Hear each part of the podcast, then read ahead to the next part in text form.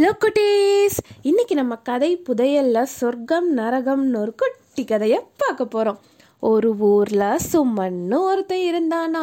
அவனுக்கு ஒரு ஆசை இருந்துச்சான் அதாவது இந்த சொர்க்கம் நரகம்னு சொல்கிறாங்களே அது எப்படி இருக்கும் அப்படின்னு தெரிஞ்சுக்கிறதுக்கு ரொம்ப விருப்பப்பட்டானா.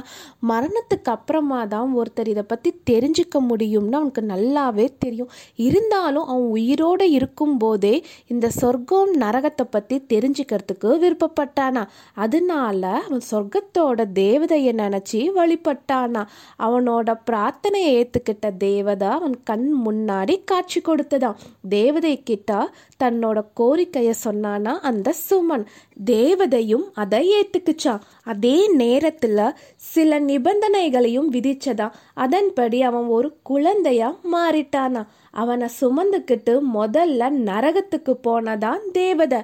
அப்போ அங்க உணவு சாப்பிடுற நேரங்கிறதுனால நரகத்துல இருக்கிறவங்க எல்லாருமே சாப்பாட்டு மேஜையில ஒன்னா கூடி இருந்தாங்களாம். ஒவ்வொருத்தரோட கையிலையும் ரொம்ப நீளமான கரண்டி இருந்ததா அவங்க முன்னாடி பலவிதமான உணவுகள் வைக்கப்பட்டு இருந்ததா ஆனா நீளமான கரண்டி மூலம் அவங்களால உணவை எடுத்து சாப்பிட முடியாம அவஸ்தப்பட்டாங்களாம். கண் முன்னாடி உணவு இருந்தும் கையில எடுத்து சாப்பிடக்கூடாதுங்கிறதுனால நீளமான கரண்டி மூலம் சாப்பிட முடியலங்கிறதுனால பசியால அவஸ்தப்பட்டாங்களாம். அடுத்ததா சொர்க்கத்துக்கு போனாங்களாம். அங்கேயும் இதே மாதிரி சாப்பிட்ற நேரம். மேஜை நிறைய பலவிதமான உணவுகள். அதே போல ஒவ்வொருத்தர்கிட்டையும் நீளமான கரண்டி.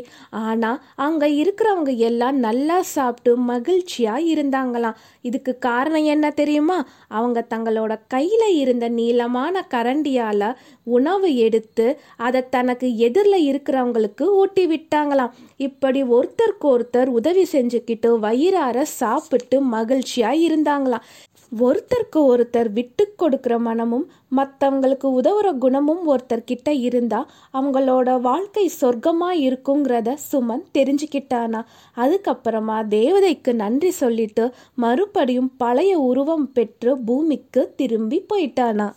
கடவுள் நம்மளை படைச்சது மற்றவங்களுக்கு உதவி செய்கிறதுக்காக தான் நம்மளால் முடிஞ்ச அளவுக்கு இன்னொருத்தங்களுக்கு உதவி செஞ்சுக்கிட்டு விட்டு கொடுத்துட்டு வாழ்ந்துட்டு வந்தோம்னா நம்மளோட வாழ்க்கை சொர்க்கம். இதை எதுவும் செய்யாமல் சுயநலமாக நம்ம இருந்தோம்னா நம்மளோட வாழ்க்கை நரகம். இந்த கதை உங்களுக்கு பிடிச்சிருந்ததா குட்டீஸ்? பாய்!